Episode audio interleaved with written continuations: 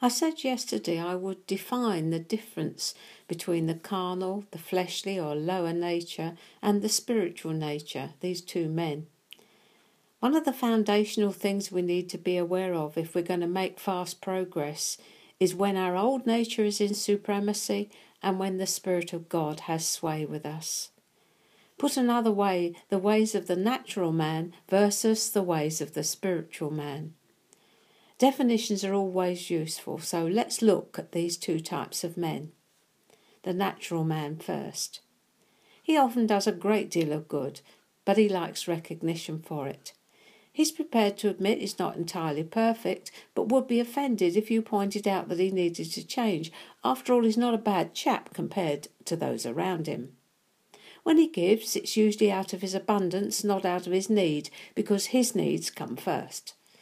The natural man will pursue vindication if he's wronged, to the highest court in the land if necessary, vociferously defending himself.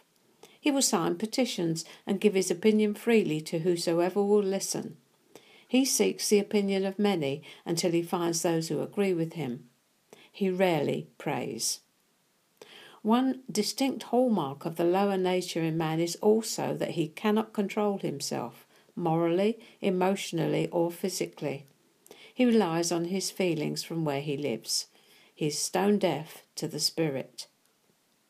What of the spiritual man then? Well, the spiritual man moves with the unforced rhythms of grace.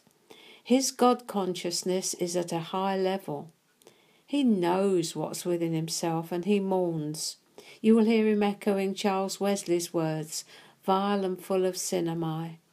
He's poor in spirit and mourns because of it. He longs to be like Christ. You won't know when he gives, and when he does, he often ignores his own more urgent needs. He rejoices in tribulations and difficulties, seeing them as an opportunity for growth. He never seeks to vindicate himself because he knows God is his vindicator. His affections are on things above, not on the earth beneath. You'll find that in Colossians 3 1. His life shows forth the fruit of the Spirit in increasing measure love, joy, peace, patience, kindness, gentleness, goodness, long suffering, self control, and the like. He's more apt to listen than speak, and you'll rarely, if ever, hear him talk about his own struggles, needs, and difficulties because he takes them to God. Everything he does is for an audience of one. Once we become aware of the difference between the old sinful nature and its reactions inside ourselves, we can begin to make the choices, to make the changes to become like Christ.